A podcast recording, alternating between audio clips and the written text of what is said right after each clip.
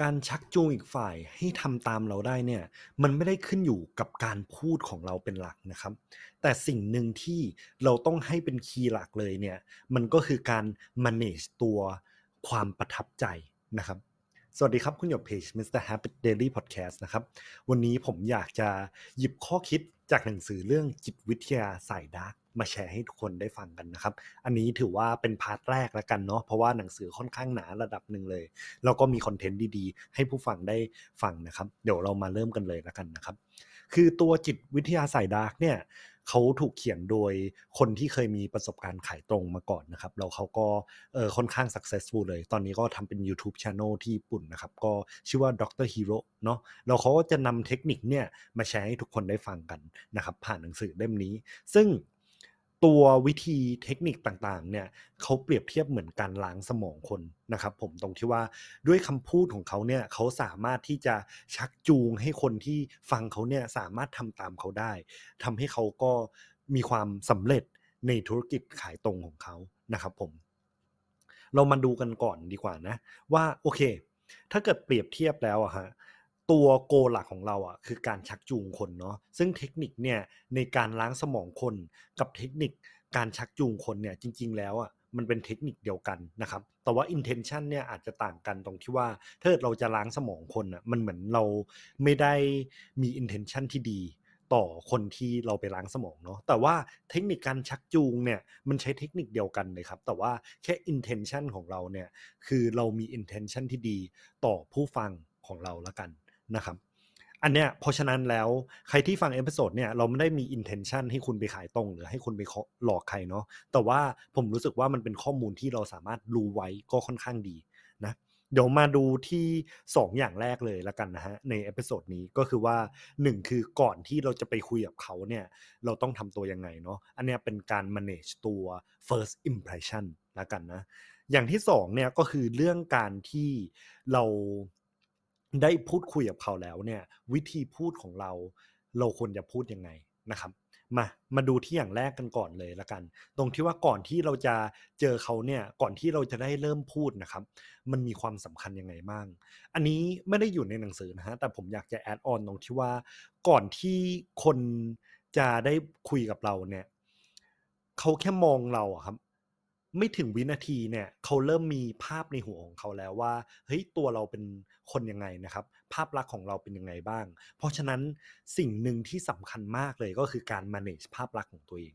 ในหนังสือนะครับเขามีพูดถึงกฎนะฮะก็คือกฎ7 38 และกฎ 55 ซึ่งถ้าเกิดพูดเป็นชื่อเนี่ยรู้สึกว่าเขาใช้ชื่อว่ากฎเมริเดียนนะครับผม ซึ่งเขามีแบ่งออกมาเนี่ยเป็น3 component ด้วยกัน นั่นก็คือ ตัว verbal นะครับ ตัว voice แล้วก็ตัว visual นะครับ ซึ่งถ้าเกิดเรามาดูเนี่ยสามอย่างมันมีเนื้อหามันมีถึงเสียง แล้วก็มีถึงภาพลักษณ์ของเรา ซึ่งถ้าเกิดเรามาแบ่งแล้วเนี่ยตามกฎตามชื่อกฎนะเจ็ดสามสิบแปดห้าสิบห้าอันนี้คือตัวความสำคัญครับ นั่นก็คือตัวเนื้อหาเนี่ยมันมีความสำคัญที่เจ็ดเปอร์เซ็นตัว voice ของเราเนี่ยตัวโทนเสียงที่เราใช้เนี่ย มีความสำคัญที่ 38%นะครับ แล้วก็ตัววิชวลของเราเนี่ยมีความสำคัญที่ 55%ซึ่งวิชวลเนี่ยมันคืออะไร มันคือภาพลักษณ์ครับ เพราะฉะนั้นแล้วถ้าเกิดภาพลักษณ์ดี วิธีการใช้เสียงของเราดีเนี่ยเราก็มีความสำคัญหรือว่าเราชนะตัวคอมมูนิเคชันเนี่ยไปถึง 90%แล้วนะครับ ถ้าเกิดเปรียบเทียบนะ มันก็คือการที่เหมือน คือเวลาเราไปฝึกนะฮะถ้าเราไปฝึกที่เนื้อหาอย่างเดียวนะครับ คือผมรู้สึกว่าคนหนึ่งพูดเนื้อหาเดียวกันนะครับ คนสองคนพูดเนื้อหาเดียวกันเนี่ย แต่มันจะชนะได้อะมันก็อยู่ที่ภาพลักษณ์วิธีการพูดและวิธีการใช้เสียงนะ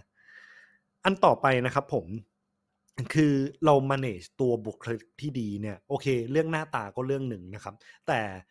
ตัวบุคลิกของเรา วิธีการวางตัวของเราอะมันก็สามารถฝึกกันได้ แล้วก็อันเนี้ยมันสามารถฝึกได้ตั้งแต่การแต่งตัวของเรานะครับ ถ้าเราแต่งตัวดีเนี่ยสิ่งหนึ่งที่มันทำให้กระทบเรื่องการวางตัวของเราก็คือ การที่เรามั่นใจในตัวเองมากขึ้นนะครับ คือมันเหมือนอย่างหนึ่งก็คือการ fake it till you make it ตรงที่ว่าเฮ้ยเราเริ่มแต่งตัวดี เราเริ่มแต่งตัวให้เรารู้สึกว่าเราเป็นคนที่ประสบความสำเร็จนะครับผมซึ่งพอเรารู้สึกแบบนั้นปั๊บเนี่ยเวลาเราไปคุยกับคนอื่นเนี่ยเราก็สามารถที่จะมั่นใจในตัวเองมากขึ้นนะครับผมเพราะฉะนั้นสิ่งหนึ่งที่ทางผู้แต่งดรฮีโร่ครับเขาอยากให้เราลงทุนเลยก็คือการลงทุนในตัวเอง ในเชิงที่ว่าโอเค เราไปร้านตัดผมที่อาจจะดูมีราคาหน่อยทำให้เรารู้สึกว่าเรามั่นใจตัวในในตัวเองมากขึ้น เราออกกำลังกายนะครับ หรือว่าอย่างที่ 3 เลยก็คือเรื่อง skincare ที่เราใช้เนี่ย เราควรจะดูแลสุขภาพผิวค่อนข้างดีเลยเช่นกันนะครับอันต่อมานะเรื่องการ manage ตัว expectation หรือตัว impression ของเราเนี่ยนอกจากตัวบุคลิกของเราแล้วอะ่ะเราก็สามารถที่จะเลือกสถานที่พูด ที่เหมาะสมได้เช่นกันนะครับ ซึ่งตัวเนี้ยเขาเปรียบเทียบเหมือนกับว่า ถ้าเกิดเราพาคนไปที่ร้านฟาสต์ฟู้ดทั่วไปนะครับ แต่ถ้าเกิดเราพาเขาไปที่ลาวน์ในโฮเทลเนี่ยในโรงแรมนะครับ อันเนี้ยมันก็มีภาพลักษณ์ที่ค่อนข้างต่างกันอย่างชัดเจนเนาะคือ impression นะฮะความประทับใจการที่พาเขาไป นั่งเลาส์ในโรงแรมหรูเนี่ยกับพาเขาไปคุยที่ร้านฟาสต์ฟู้ดเนี่ยมันก็ภาพลักษณ์ต่างกันเลยนะครับผม ซึ่งตัวเนี่ยพวก little things ทั้งหลายอะมันแอดอัพคือ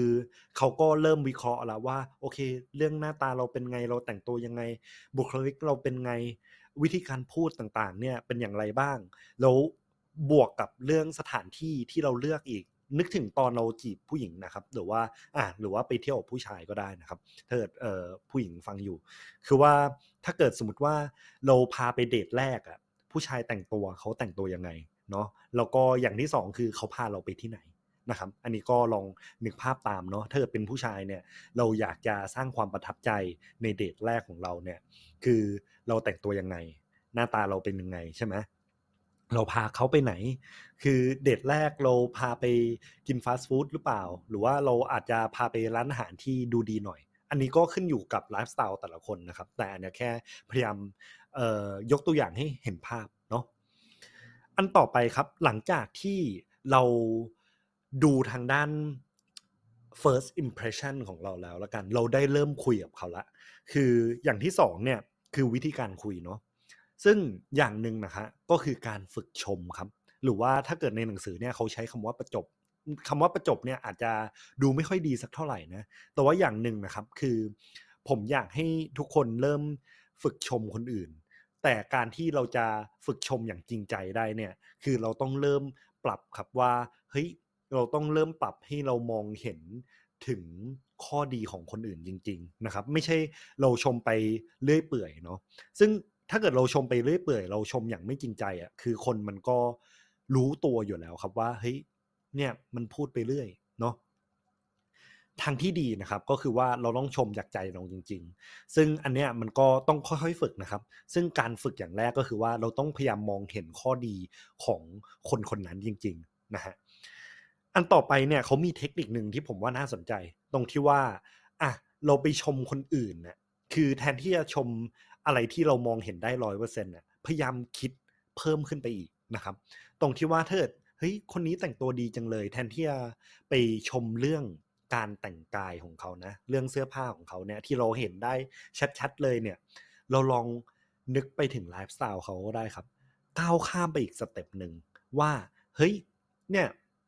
เขาแต่งตัวดีนะ เขาน่าจะมีรสนิยมที่ค่อนข้างดี อะ แตกต่างกันนะ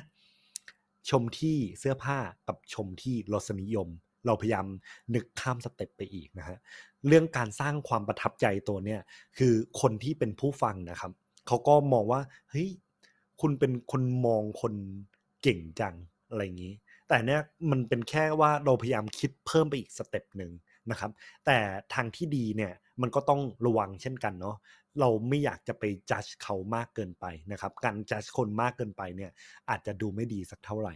นะครับผมแต่อันนี้ก็คือการฝึกชม แล้วก็พยายามฝึกชมโดยที่เราไม่ได้ชมแค่สิ่งที่เห็นได้แบบร้อยเปอร์เซ็นต์เราชมสิ่งที่แบบข้าม step ไปอีกรสนิยมเขาเขาแต่งตัวแบบนี้เขาน่าไปที่แบบนี้นะ ที่มันดูดีหน่อยแบบไปช็อปซื้อของร้านที่เลิศหรูนะครับผม อันต่อไปเนี่ยก็คือการเลือก topic ว่าเราจะคุยกับเขา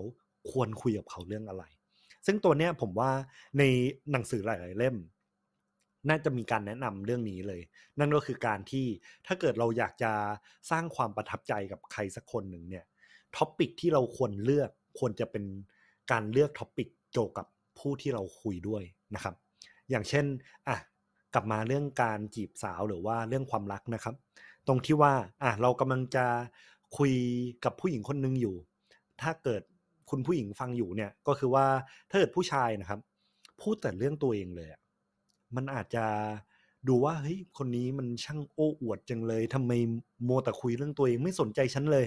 คือสิ่งหนึ่งที่มนุษย์เราสนใจมากที่สุดเนี่ยก็คือเรื่องของตัวเองนะครับ สิ่งที่เขาแคร์เนี่ยก็คือว่า เออ ตัวฉันน่ะ มีภาพลักษณ์ยังไงในสายตาของคุณ ซึ่งอันนี้แหละครับ การที่เราสามารถทำให้ตัวผู้ฟังเนี่ยเป็นท็อปปิกของ conversation ได้ มันคือการเอาชนะใจเขา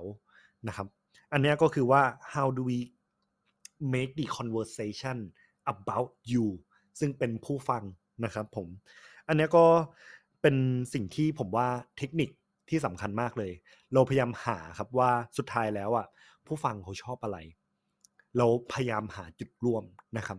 ในหนังสือเขามีเพิ่มอีกครับว่า ถ้าเกิดเราหาจุดร่วมได้แล้วเนี่ย สิ่งหนึ่งที่เราไม่ควรทำเลยก็คือโอ้อวด หรือว่าแสดงว่าเรารู้เยอะนะครับ พยายามแบบเอ่อทำให้เขาได้อวดสิ่งที่เขาชอบบ้าง เช่นกัน ไม่ว่าเราจะเก่งระดับไหนเนี่ย พยายามเอ่อหุบไว้ นะครับผมพยายาม stay humble ไว้ เราพยายามฟังเขาละกันให้เขาได้โอ้อวดของเขาบ้าง อันเนี้ยมันก็จะเป็นการสร้างความประทับใจอย่างหนึ่ง แล้วก็แน่นอนครับว่าเราชมเขาไปด้วยเช่นกัน แต่เราก็ควรที่จะบาลานซ์เนาะชมเขามากไป เขาจับได้ครับว่า เออ เนี่ยคุณก็ชมไปเรื่อยเลยนะ คุณจริงใจกับเราหรือเปล่า ทางที่ดีเนี่ย การที่เราจะสร้างความประทับใจให้ดีที่สุดก็คือ เราโชว์ว่าเราแคร์เรื่องเขาจริง ๆ เราชม เพราะว่าเราชื่นชมเขาจริง ๆ มันมาจากใจเนาะมันไม่ใช่ว่าสุดท้ายแล้ว คุณพูดไปเนี่ยมันแบบ